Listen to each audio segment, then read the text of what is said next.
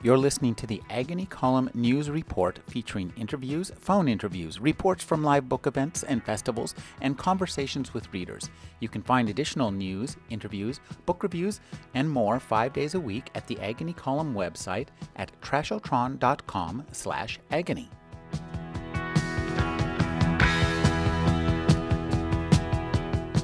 Thank you. Let me lay out a few things first by way of establishing a context. This is about national security, and if you're anything like the civilians I've dealt with in the past, you're about to ask what it's got to do with you. So I'd like to nail that down first so we can skip the stupid questions later. Clear? You nod warily. National security is a weasel term that covers a multitude of sins, but you'll let it pass for now. Whose national security is the next question you've got in mind? This is the twenty-first century, and we're in the developed world. You're probably thinking wars are something that happens in third world shitholes a long way away. And to a degree, you'd be right. Modern warfare is capital intensive. It hasn't really been profitable for decades. It was already a marginal proposition back in nineteen thirty-nine, when Hitler embarked on his pan-European asset stripping spree. His government would have been bankrupt by March nineteen forty if he hadn't invaded Poland and France. It's even worse today. When the Americans tried it in Iraq, they spent nine times the value of the country's entire oil reserves conquering a patch of desert full of, um, oh, sorry, I'm rambling, pet hobby horse. But anyway, back in the eighteenth century, von Clausewitz was right about war being the continuation of diplomacy by other means. Today, in the twenty-first, the picture's changed. It's all about enforcing economic hegemony, which is maintained by broadcasting your vision of how the global trade system should be structured. And what we're facing is a real headache. A three-way struggle to be the next economic hegemon. Who is we? That's the question you're asking yourself. He carries on. We, for these purposes, is the intellectual property regime we live in. Call it the European system. The other candidates are the People's Republic of China and India. America isn't in play. They've only got three hundred fifty million people. And once we finish setting up the convergence criteria for Russian accession to the group of thirty, the E U will be over seven hundred. China and India are even bigger. More to the point, the U S went post-industrial first. Their infrastructure's out of date, and replacing it, now oil is no longer cheap, is costing them tens of trillions of euros to modernise. And they've got all those rusty aircraft carriers to keep afloat. It's exactly the same problem Britain faced in the nineteen thirties, the one that ultimately bankrupted the empire. But today, our infrastructure, Europe's, is in better shape, and the eastern states are even newer. They went post-industrial relatively recently, so their network infrastructure is almost as new as the shiny new stuff in Shanghai and New Delhi. So there's the constant jockeying for position between three hyperpowers while the U S A takes time out. And you live in one of those powers, in case you hadn't noticed. Charles Stross is the author of Singularity Sky, Accelerando, The Family Trade, The Hidden Family, The Clan Corporate, The Merchants' War, Glasshouse, The Atrocity Archives, and The Jennifer Morgue, and Iron Sunrise. Yep. His newest novel is Halting State. Thank you for joining me, Charles. Thank you very much, Rick. Your newest novel is set in the world of massive multiplayer online role-playing games. What I wanted to know is I don't really understand that much about these games myself as they exist now.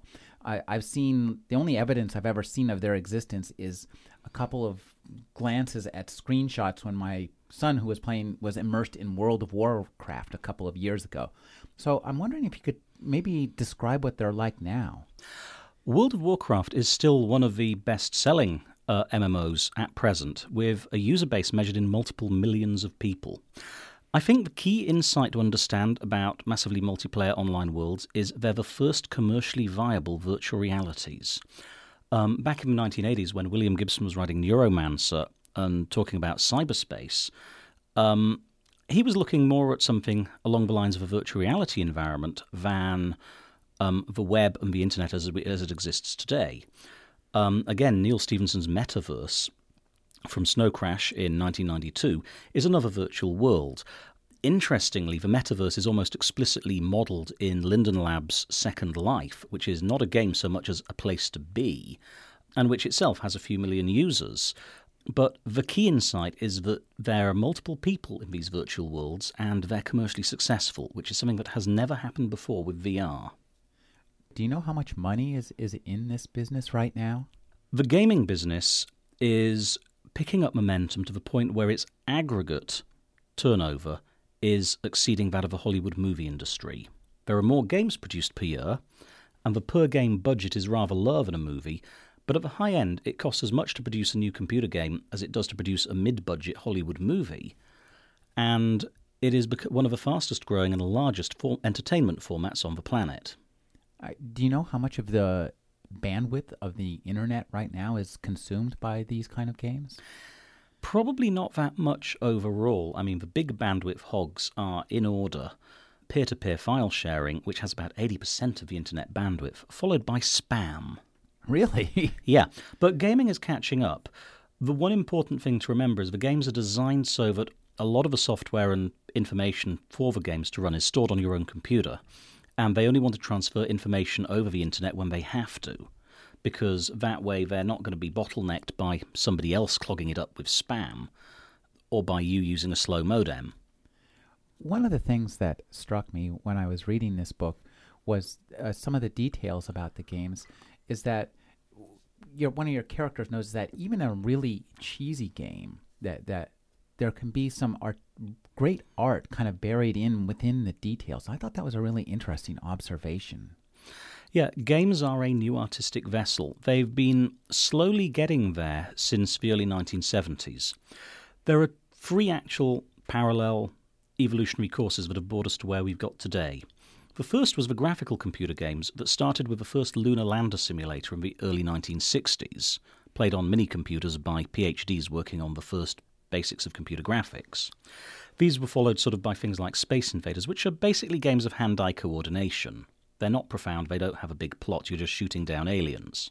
Secondly, the tabletop role-playing game field, which was sort of invented to a large extent by Gary Gygax at T S R Hobbies in the nineteen seventies with Dungeons and Dragons, brought a lot more complexity and layering to that variety of gaming. Dungeons and Dragons should need no introduction. It revolutionised the board gaming field. And it allowed creative input and plot development, and character for that matter, to be built by millions of amateur storytellers, D Ms and game designers who were sort of bolting together scenarios for their friends. Finally, the third lineage for gaming comes from the early text adventures. This started with Cra- Don Craver and... Uh, I'm trying to remember his name, Craver and Woods and the Colossal Cave Adventure, which they wrote in the early to mid-nineteen seventies on a university mainframe, and which in turn spawned the entire genre of the Infocom text adventures, things like Zork. Um, you're left, you're lost in a maze of twisty little passages, all alike. You're eaten by a grue. This is actual narrative. What they did was they built what is effectively a basic generator for storylines and plots with a whole bunch of pre-canned maps and background and put it in a black box in front of you. Um, this thing talks to you in the second person, incidentally, uh, which is why I adopted that format for Halting State. These three convergent origins of computer games meshed together from the nineteen eighties onwards. First of all, we had the adventure games like Colossal Cave. Then graphics began being added so you could see where you were in the game. And finally, we had increasingly sophisticated tools to turn the game into effectively a toolkit for running um, somebody else's game scenario that had been invented, the content generation thing. Um, for example, Neverwinter Nights is a faithful implementation of the Advanced Dungeons and Dragons version three rules in such a way that, you know, ordinary players, with the aid of some software tools that come with the game, can build their own scenarios. They aren't simple captives of the game they bought from a company anymore. Now, multiplayer gaming is another kettle of fish entirely. One of the problems that has beset computer gaming from the outset has been, how do you make the computer an interesting and creative adversary? You can put all the pre-canned maps and monsters you like into a computer, but if a computer behaves like a zombie, it's not going to be much fun for the players. A lot of effort has gone into gaming artificial intelligence, whereby the game has some degree of A I and can anticipate the player's moves and act creatively. But by far the cheapest way to get intelligence into a game is to put other human beings in the loop. In other words, to play against other people rather than a machine. In massively multiplayer online games, they have carefully, to some extent, designed the social milieu so that when you have many players, they will belong to different, not necessarily friendly tribes. There's a lot of canned content, dungeons to explore, traps, pitfalls, lost temples, and so forth, but there's also hostiles, and the hostiles are smart, because they're other players. This creates a, a virtual online community, and I'm wondering if you could talk about some of these communities a, again as they exist today. Are, are you a gamer? Do you do you, do and do you play in these games? I try to avoid gaming like the plague, because if I fall off the wagon on a new computer game, I wake up two weeks later with aching wrists. Yes, that's a to problem. A, to a very large extent, I was working by hanging out with gamers, by observing gamers, and by trying desperately not to fall off a wagon myself, because I tend to go a bit addictive over gaming. I used to do an awful lot of Dungeons and Dragons in my teens and youth. Um, yes, there's a sense of community. People regularly play together. They will log on at the same time and work in teams or in clans and go attack the same puzzles. The games companies have, to a large extent, actually des- designed the games around this so that there are problem areas, tasks to accomplish, that can only be accomplished via teamwork. It's not solitary play anymore. One of the big revolutions that is beginning to hit gaming now is teleconferencing, whereby you can have a microphone and headset and talk to others rather than just using internet chat on the keyboard, so that you can coordinate your moves better. Um, one of the next things that's going to come this way is the use of real-time speech filtering, so that you sound, if you're playing the part of a blood elf, you sound like a blood elf, not like somebody in a basement in Kansas City. Let's talk about Halting State. It's mm-hmm. set ten years in the future or so. eleven? eleven. ten or eleven, yes. And, and you, the reason you did this, I, I understand, is because you wanted to have gaming as having been rolled out to the mass populace. What happens when the technology gets out among, among more yeah. people? Okay, for starters, it's very hard to write science fiction about the near future. You're offering hostages to fortune. I kept looking over my shoulder when writing Halting State because bits of it looked dangerously close to coming true. We c- we can, however, in some respects, writing about the near future is not that difficult, because we can project forward Moore's Law and know roughly how powerful our mobile phones and P Cs will be in ten years' time. Knowing how powerful they are, that gives us a handle on what sort of algorithms, what sort of computer processes they can carry out, and therefore what we can expect of them, which in turn tells us what they can do with gaming. And I noticed something very interesting. Mobile phones are actually pretty good computers these days. They lag about five years behind desktop computers. In ten years' time, a typical mobile phone will have the computing power of today's high-end gaming P Cs. This will be combined with four G mobile telephony, which is promising us one hundred megabits per second of data constantly to your mobile phone. This is actually in development now. It's the next but one generation of telephony. When you started writing Halting State, did you sit down and start to like make all these kind of Moore's Law calculations yourself? Yes, you did. I did. Wow. I also, I then went and bounced them off various people who work in the games industry to see what they thought was totally implausible and what they thought was plausible. And I went with what they thought was plausible, and then I also went with some of what they thought was implausible, because they're slightly too close to the coalface. One of the things that occurred to me is the, mo- the mobile phones are held back by two bottlenecks. One is how you get data into them. You know, a numeric keypad is nothing like a computer's mouse and keyboard. And the other thing they're held back with is how you get data out of them. They can talk to you, but the screens are appalling. But I began doing some more research into wireless networking and realised there are technologies that are coming in now, like wireless U S B, that have enough bandwidth to let you wear a small display, like the display on the back of your camera, for example, over each eye. Imagine a pair of glasses. They're solid. When they're switched off, they're black. Inside each eye is a screen. It's about the same display resolution as your laptop screen. On the outside of each screen, there's a camera facing outwards. Again, the camera is the size of a dime. These are your glasses. If you're short-sighted, they look, show the scenery around you and they correct for your visual defect. If you're at a ball game, suddenly you've got a pair of zoom lenses. If you're wandering about after dark, they give you image intensification and night sights. This sort of glass would be really handy, wouldn't it? It would replace your conventional lens optics made out of transparent metal. transparent glass. And then the entire world would be tra- transformed into glasses-wearing geeks. We yeah. would finally be the norm. Absolutely. And when you add wireless communications to a mobile phone, suddenly you have a three D high-resolution graphics console in front of you, and the beauty of it is you can walk around with it. If you're staring at a blank wall, you can see whatever the computer's trying to show you, but there's a fairly simple graphical trick called compositing, which is used in Windows Vista and on the Mac to blend together different layers so that you could rig your glasses so that if something is moving around you, it'll appear to blur forward through whatever spreadsheet or word processing document you're looking at, so that you can actually walk around and use these things in bright daylight without risking being run over. Now, have you, uh, I know I've actually seen these kind of display-oriented glasses that claim to have about the same, um, the ten eighty by six forty, some whatever the resolution is. Have you tried those yet yourself? I've tried this sort of thing. I don't have a pair. They're pretty expensive. They're mostly for specialized applications. The earliest consumers of them are, for example, people like the United States Army and the Air Force with head-up displays. But I think they're going to burst out of there sooner or later. The military will be big consumers of these. You can imagine the demand from Iraq, for example, for soldiers with glasses that act as binoculars and image intensifiers and night vision goggles all in one. Of course, yeah. Um, so lives. That's going to drive the commercialization of it. And from there to hooking it up to our mobile phones is just a very short step, especially when the mobile phones are as powerful as today's high-end computers.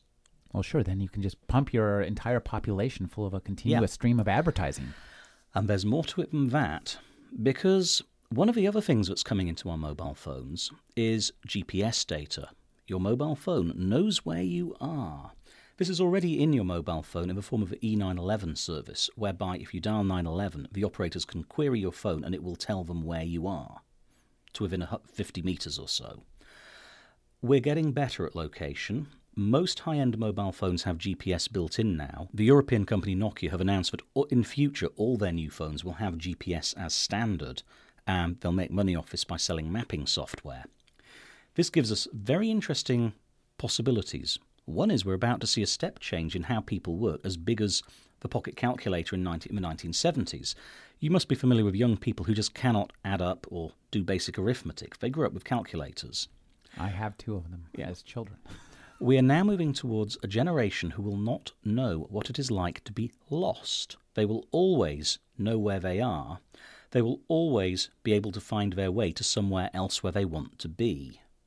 But they will also never be able to be lost, and that's the the flip side of this is that uh, is unless the somebody constant steals surveillance. Their phone. Yeah, unless somebody steals their phone or they mm. switch it off, you can always take the battery out. That's they what your characters you have that. To do. Absolutely. Now, there are other social implications of this. You've seen Google Earth. Google Earth is a very interesting program that supplies orbital satellite data. It gives you a map of the world that you can zoom in on indefinitely.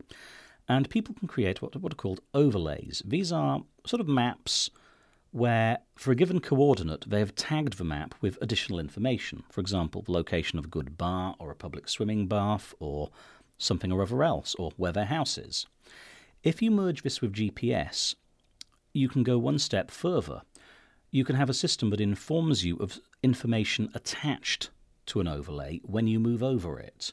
In other words, your phone will bring information that's linked to your physical locale to your attention. Um, an awful lot of interesting stuff stems from this. For example, there's another strain of gaming that hasn't yet really been computerized. It's live-action role-playing game where you dress up as war- medieval warriors and hit each other with fiberglass swords for a weekend. Imagine for a moment, though, if everybody is equipped with these rather interesting glasses I've been describing and location data. You can, in principle, can envisage a game system which will overlay your view of the office around you with a dungeon, replace the secretary on the front desk with a ravening monster, and you are, in fact, walking through Dungeons and Dragons or Discworld or and, Star Trek. And uh, I have to take a, a moment here to identify one of the things about science fiction literature that I, I, it's, I think, very particular to science fiction literature is the shout-out, and you do a few of them in this book. You actually mention we, we you give us uh, Pratchett uh, and Discworld right right there in the narrative, and you also mention uh, one of my favorite uh, Scottish crime writers, I believe, Christopher Brookmeyer. Of course. Had to be done. Had to be done. And you also took us back to the uh, site of the Glasgow Worldcon. Yeah, well, it is actually the National Exhibition Centre, so that's my excuse for going there. And finally, um, everybody's favourite uh, proto-science fiction writer, you give us Room one oh one again. Which is five in binary. Right. As as one of your characters uh, is astute enough to notice. He is a programmer. Let's talk about the setup of this book. It's a, it's a fascinating setup, and I'm wondering, has it happened yet? I am not aware of a game like Spooks. If I am aware of a game like Spooks, I think... Um... No, no, I'm I, I'm not talking about Spooks. I'm talking about uh, oh, Avalon, right. the, the the original, the, the, the very beginning of the book. Mm. That... Okay, um, what occurred to me is one of the, one of the things that is ha- going to happen in M M Os in the next few years, I've been speaking to some game developers about it, there are a number of, I guess, second-level games where... they buy the rights to use software that another company has developed for their own game and build their own content for it. And one of the logical endpoints, there's a limit to how much realism you need to apply to a gaming engine. We're not there yet, but there will come a point where they are effectively photorealistic, where you're walking through a Hollywood movie. At that point, there isn't any real incentive for a company to develop a new games engine of their own if they just want to sell content and make money. Rather, they could well license an existing game platform. In the world of Halting State, there are only actually about two gaming platforms out there, but there are a multitude of different games which work within them. In much the same way, there are already areas within Second Life where people have set up various types of battle or space game. But by the... Second Life was not designed as a gaming platform as such, but you can play games within it. Um, and I'm envisaging here a whole set of... Uh, different things going on. In particular, the company that is at the focus of Halting State, Hayek Associates, is an economics consultancy. They run central banks. Computer games have very, very odd economics because you've got players who are constantly grinding away there, looting, looting monsters, acquiring magic items, getting money. What are they going to do with it? One of the side effects of this is computer games are actually inflationary by nature. They undergo hyperinflation because... The um, games company has to keep feeding new treasure in to keep the players interested. So the pleasure sort of builds up. How do you take it out of the picture without making the game stop being fun? Because that's the killer for the actual game. If a game is no longer fun, players will stop playing it. So one of the obvious things is there will be economics consultancies who specialise in stabilising the economies in, of in-game worlds in such a way that the games continue to be fun, without actually succumbing to various weird economic forces such as hyperinflation. Or stagflation, as you oh, talk yeah. about. In this world, in your world, actually, everything is a technology. It doesn't matter what it is. Every single thing is a technology, whether it's economics or even the the um, ec- the technology of uh, fraud. There's a really great rap that one of your characters gives, Elaine, about how to escape from a swoop and squat. Yeah. Um, we live in a technological world, and as Canadian S F writer Carl Schrader puts it, technologies are not value neutral. They come with political implications attached. If you don't adopt the technology, you're not subject to it, but they impose certain mindsets and, acti- and attitudes on us by virtue of us actually using them. In the world of Halting State, we've got a whole bunch of technologies interacting that have, if anything, turned gaming into a component of everyday life for an awful lot of people. Many of us are actually role-playing our way through society anyway. We're playing at doing our jobs, we're playing at being whoever we are or whatever role in society we think we're occupying. It's just that nobody ever catches us out. Um, to some extent, we... think about this and call it imposter syndrome, but it's not actually imposter syndrome. We're all play acting the role that we envisage that we should be occupying. And this gets us back to the second person, doesn't it? Oh yeah. Um, That's a that was a really interesting decision, and I'm kind of surprised your editor let you get away with it. Did you have some discussions about this?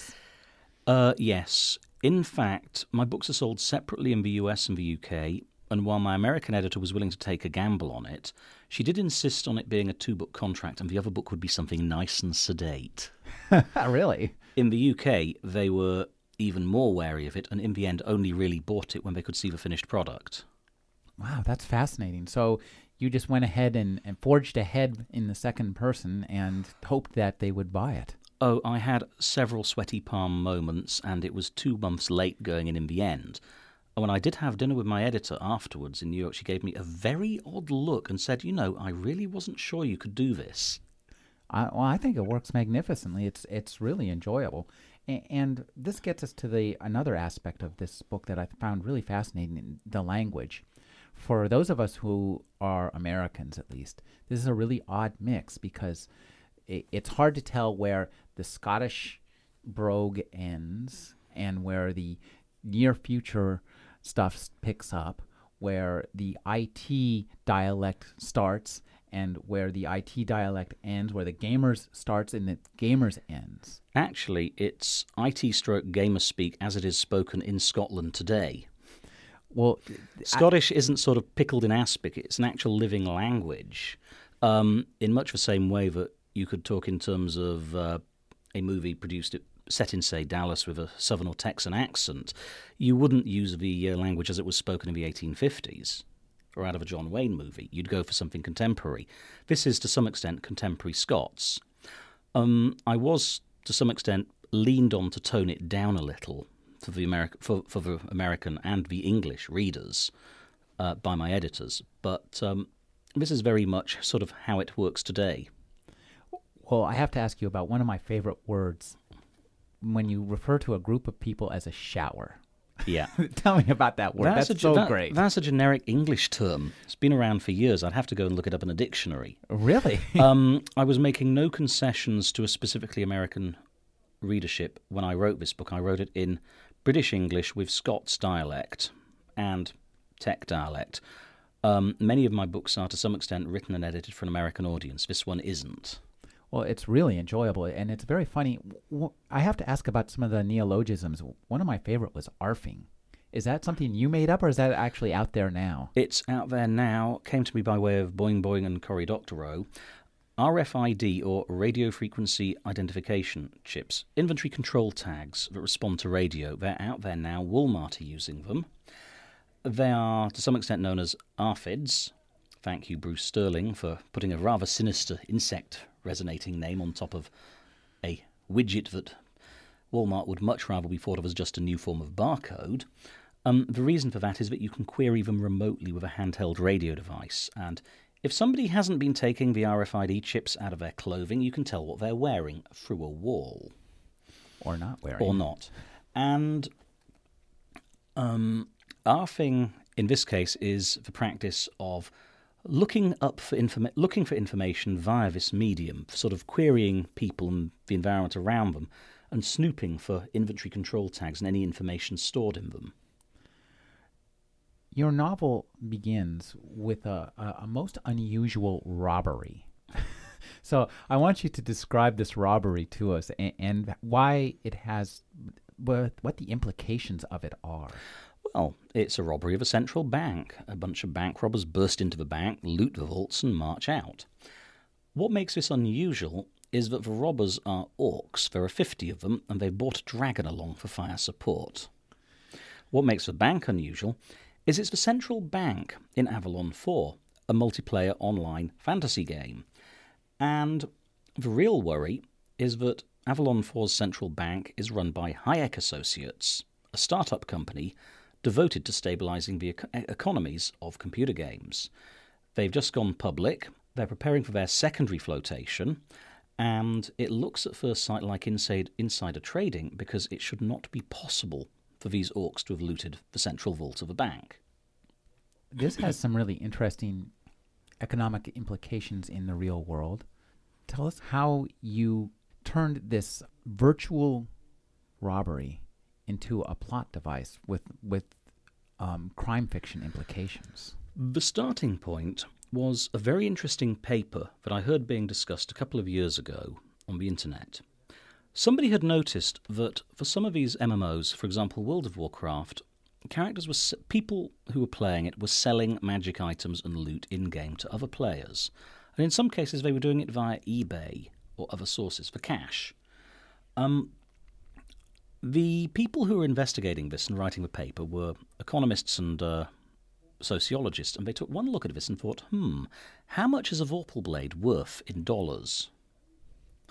And they figured out just how much these magic items were selling for. Then they were able to make an estimate based on the number of players of the game and the average level of their characters on how much loot there was in the game.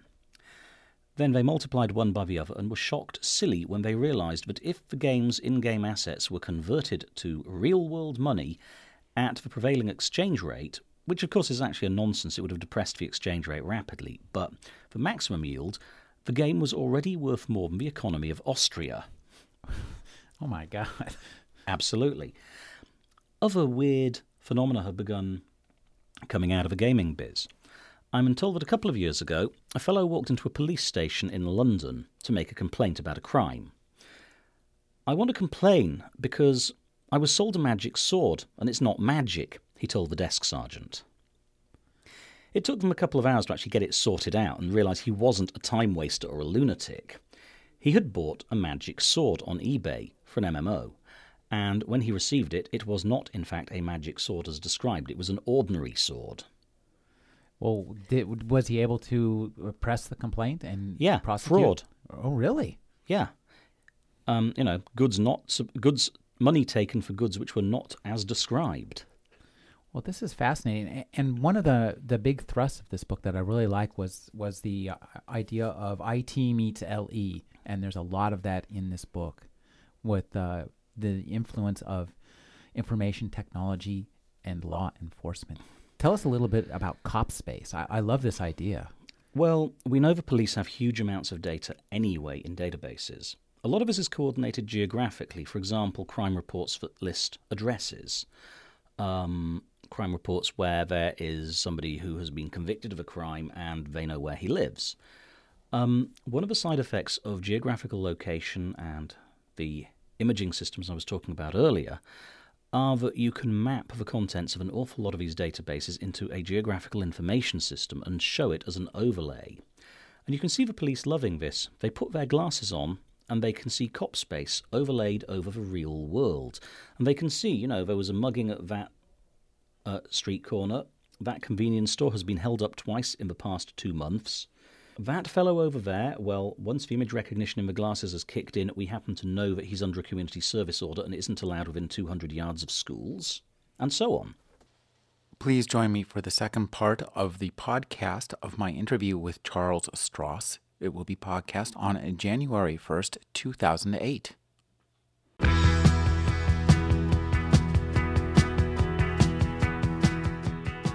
You're listening to the Agony Column News Report, featuring interviews, phone interviews, reports from live book events and festivals, and conversations with readers. You can find additional news, interviews, book reviews, and more five days a week at the Agony Column website at trashotron dot com slash agony.